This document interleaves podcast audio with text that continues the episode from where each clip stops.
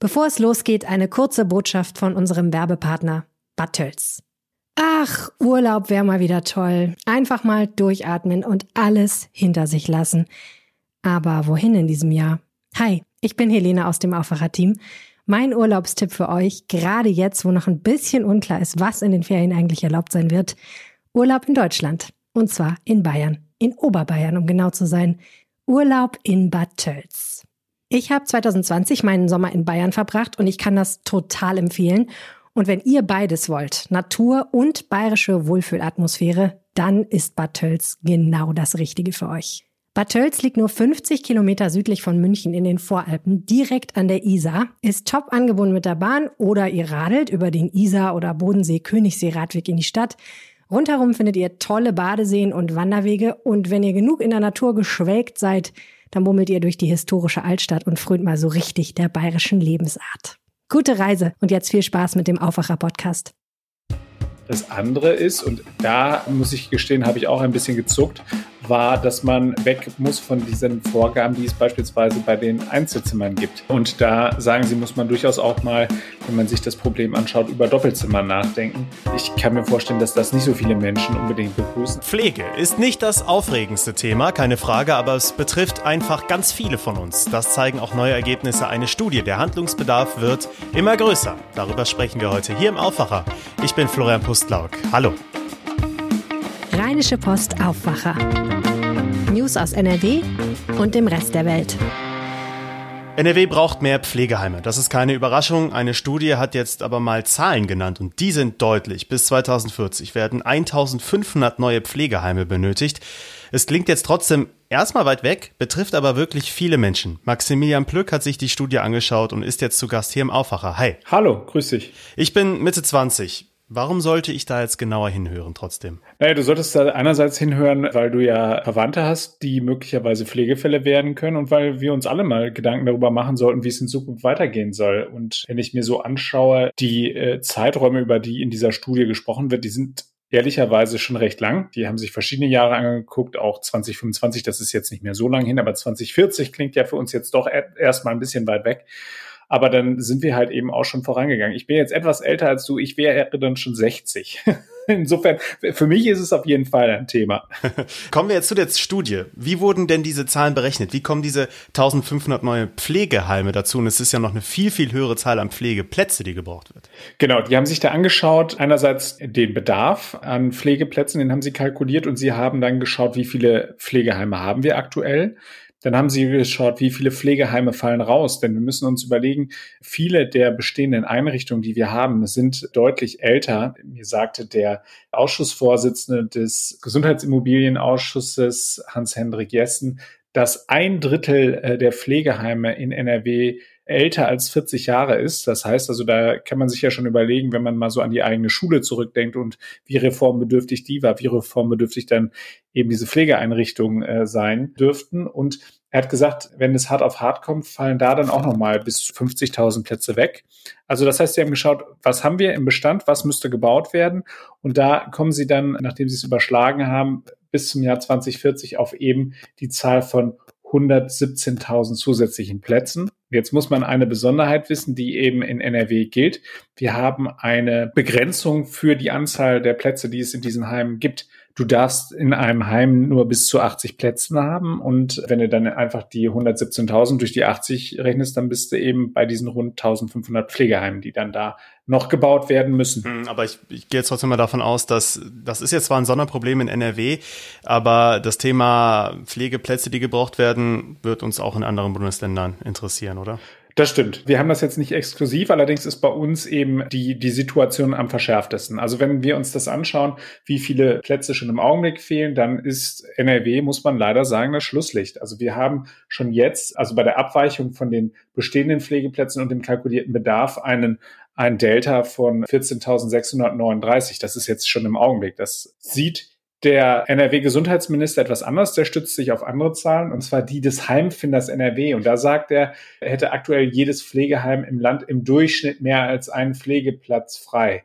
Im Durchschnitt ist immer so ein bisschen schwierig, weil man ja sagen muss, in bestimmten Regionen könnte es dann schlechter aussehen als in anderen. Und er selbst äh, räumt auch ein, dass äh, durch den demografischen Wandel, der uns natürlich ins Haus steht, dass da die Nachfrage nach stationärer und auch ambulanter Pflege in den nächsten Jahren weiter steigen wird. Hm. Jetzt haben wir über das gesprochen, was fehlt, was uns droht. Wie lässt sich das denn noch abwenden? Und lässt sich das überhaupt noch abwenden?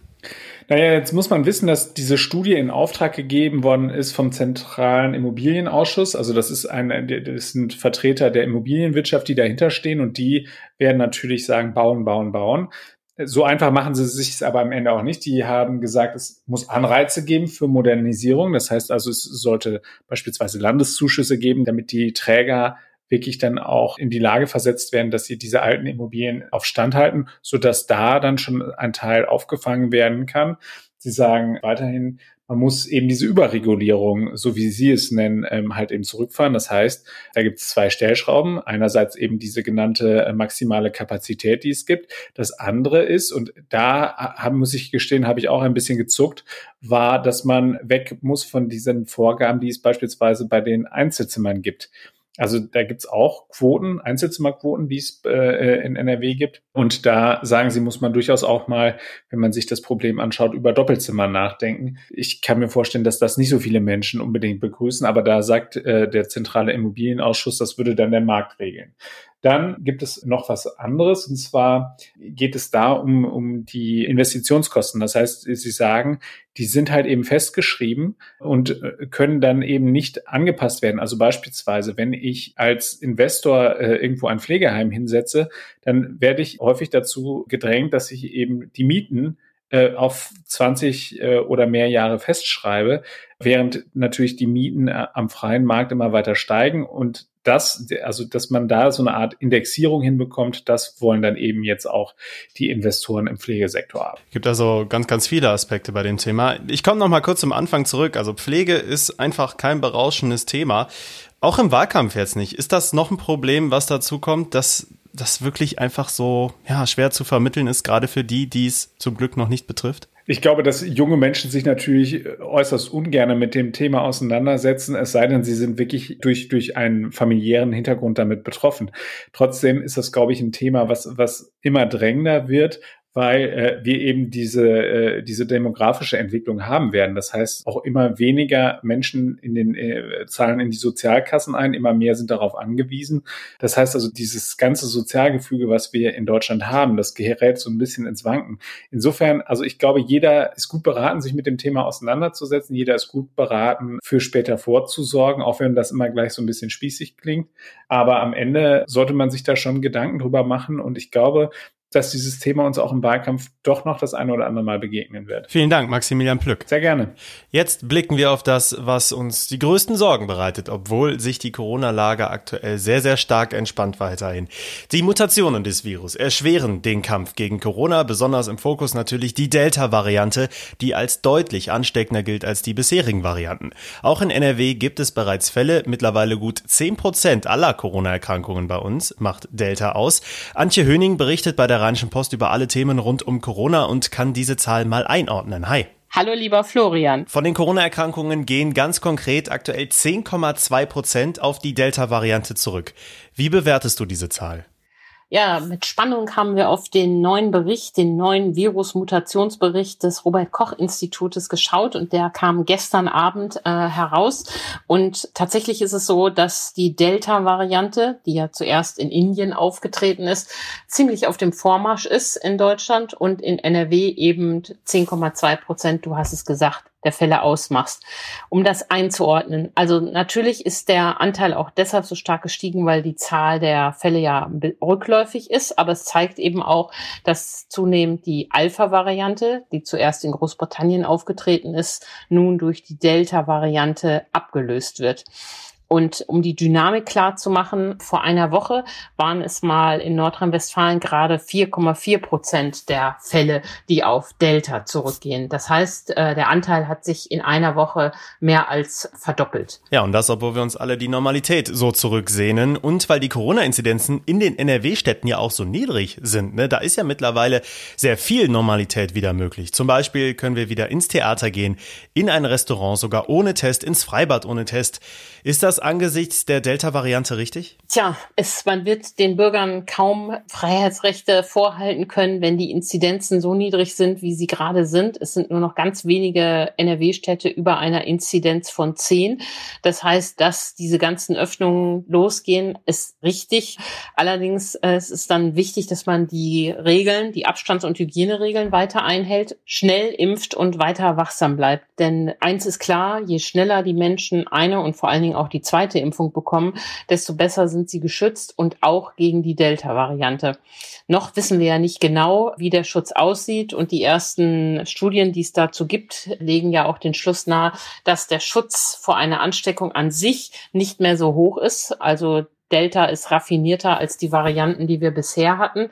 Aber die Studien, die es gibt, zeigen immerhin, und das ist ja eine beruhigende Nachricht, dass der Schutz vor schweren Verläufen auf jeden Fall gegeben ist. Das kann man sagen für BioNTech, aber auch für den unpopulären Impfstoff AstraZeneca. Beide schützen vor schweren Verläufen. Moderna macht dazu keine Angaben und Johnson Johnson, die Studie läuft noch. Der Impfstoff ist ja als letzter auf den Markt gekommen. Impfen bleibt also das Zauberwort und damit sind wir auch bei den Impfzentren in NRW, denn seit Mittwochmorgen können dort wieder Erstimpfungen von über 60-Jährigen gebucht werden. Über 95.000 Termine für Erst- und Zweitimpfungen wurden vergeben, aber die Impfzentren haben ein Ablaufdatum, das ist der 30. September. NRW-Gesundheitsminister Karl-Josef Laumann hat jetzt Details dazu rausgegeben, wie es danach weitergeht. Wie denn? Ja, du sagst es, die Zentren haben Ablaufdatum. Bis Ende September steht die Finanzierung durch den Bund und es ist so, dass danach das nicht mehr so sein wird wie bisher. Laumann hat gestern im Ausschuss für Gesundheit im Landtag gesagt, er sähe keinen Grund, die Impfzentren in der bisherigen Form beizubehalten. Stattdessen soll es aber Koordinierungsstellen in allen Kreisen und kreisfreien Städten geben, die manche Aufgaben übernehmen, nämlich eine Basis zu sein für die mobilen Impfteams. Denn es kann eben durchaus sein, dass wir irgendwann alle oder auch ein Teil von uns die dritte Dosis benötigen und um die in den Altenheimen, Pflegeheimen, Werkstätten für Menschen mit Behinderungen zu verabreichen, haben sich ja diese mobilen Teams bewährt. Und für die will er mindestens diese Basen erhalten. Und da will er entsprechend die Impfzentren zu umfunktionieren. Wie das genau aussieht, wird er uns wahrscheinlich am heutigen Nachmittag sagen. Da sind wir gespannt. Aber so wie es bisher ist, soll es nicht sein. Die Masse der Impfungen, also der dritten Dosis oder was wir dann später noch alles an Auffrischungen brauchen, soll über die Hausärzte, Fachärzte und Betriebsärzte laufen. Nochmal zum Abschluss der Blick auf die aktuellen Zahlen der Delta-Variante hier in NRW. Müssen wir davor jetzt Angst haben mit Blick auch auf den Herbst? Also Angst oder Panik ist ja sowieso immer ein schlechter Ratgeber. Das muss genau beobachtet werden. Das ist ja immer so, dass in der Phase, wenn so ein Virus da neu kommt und losmarschiert, beobachtet werden muss. Zum Beispiel vor ein paar Monaten erinnern wir uns, gab es die südafrikanische Variante und die brasilianische Variante, die große Schlagzeilen machten. Doch das hat sich ja nicht als Problem für Deutschland herausgestellt. Die haben jedenfalls an den Infektionen nur einen Anteil von weniger als ein Prozent. Aber Delta ist raffinierter und äh, wir müssen vor Delta wachsam sein und impfen gehen. Zweimal. Nicht, wie so viele Leute, den zweiten Termin einfach absagen. Vielen Dank, Antje Höning. Wir sprechen uns sicherlich noch einige Male hier im Aufwacher zu diesem Thema. Diese Themen könnt ihr heute auch noch verfolgen. NRW-Ministerpräsident und Kanzlerkandidat der Union Armin Laschet spricht heute das letzte Mal vor der Bundestagswahl im Bundestag. Es soll vor allem um Europapolitik gehen. Die Erwartungen gehen vorab auseinander. Bundeswirtschaftsminister Peter Altmaier bezeichnete die Rede Laschets als richtigen Schritt zum richtigen Zeitpunkt. Unionsfraktionsvize Carsten Linnemann aus der CDU findet den Auftritt dagegen übertrieben. Die Grünen in NRW stellen heute eine neue Klimastudie vor. Die sollte die Frage beantworten, wie NRW auf den 1,5 Grad Pfad kommen kann. Außerdem wird das Sofortprogramm der Grünen als Reaktion auf die Studie vorgestellt. Heute laufen zudem wichtige politische Gespräche zwischen deutschen und US-amerikanischen Politikern.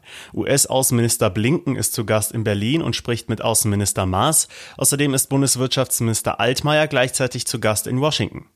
Wie viel müssen Pendler 2022 für den öffentlichen Nahverkehr zwischen Rheinland und Ruhrgebiet bezahlen?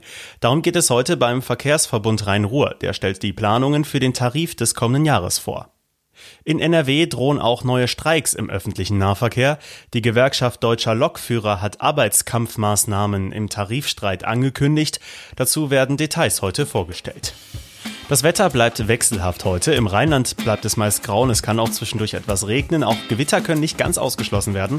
Am nördlichen Niederrhein ist es noch etwas freundlicher. Hier zeigt sich die Sonne zumindest vereinzelt. Insgesamt ist es aber ein sehr bewölkter Tag bei 17 bis 21 Grad und so geht es Richtung Wochenende auch weiter. Das war der Aufwacher für heute, Donnerstag, den 24. Juni 2021. Ihr könnt euch jederzeit bei uns melden mit eurem Feedback, mit euren Rückmeldungen oder auch Wünschen natürlich gerne an aufwacher.rp-online.de. Jetzt wünsche ich euch noch einen schönen Tag. Ich bin Florian Pustlauk. Macht's gut. Ciao. Mehr Nachrichten aus NRW gibt's jederzeit auf RP Online. rp-online.de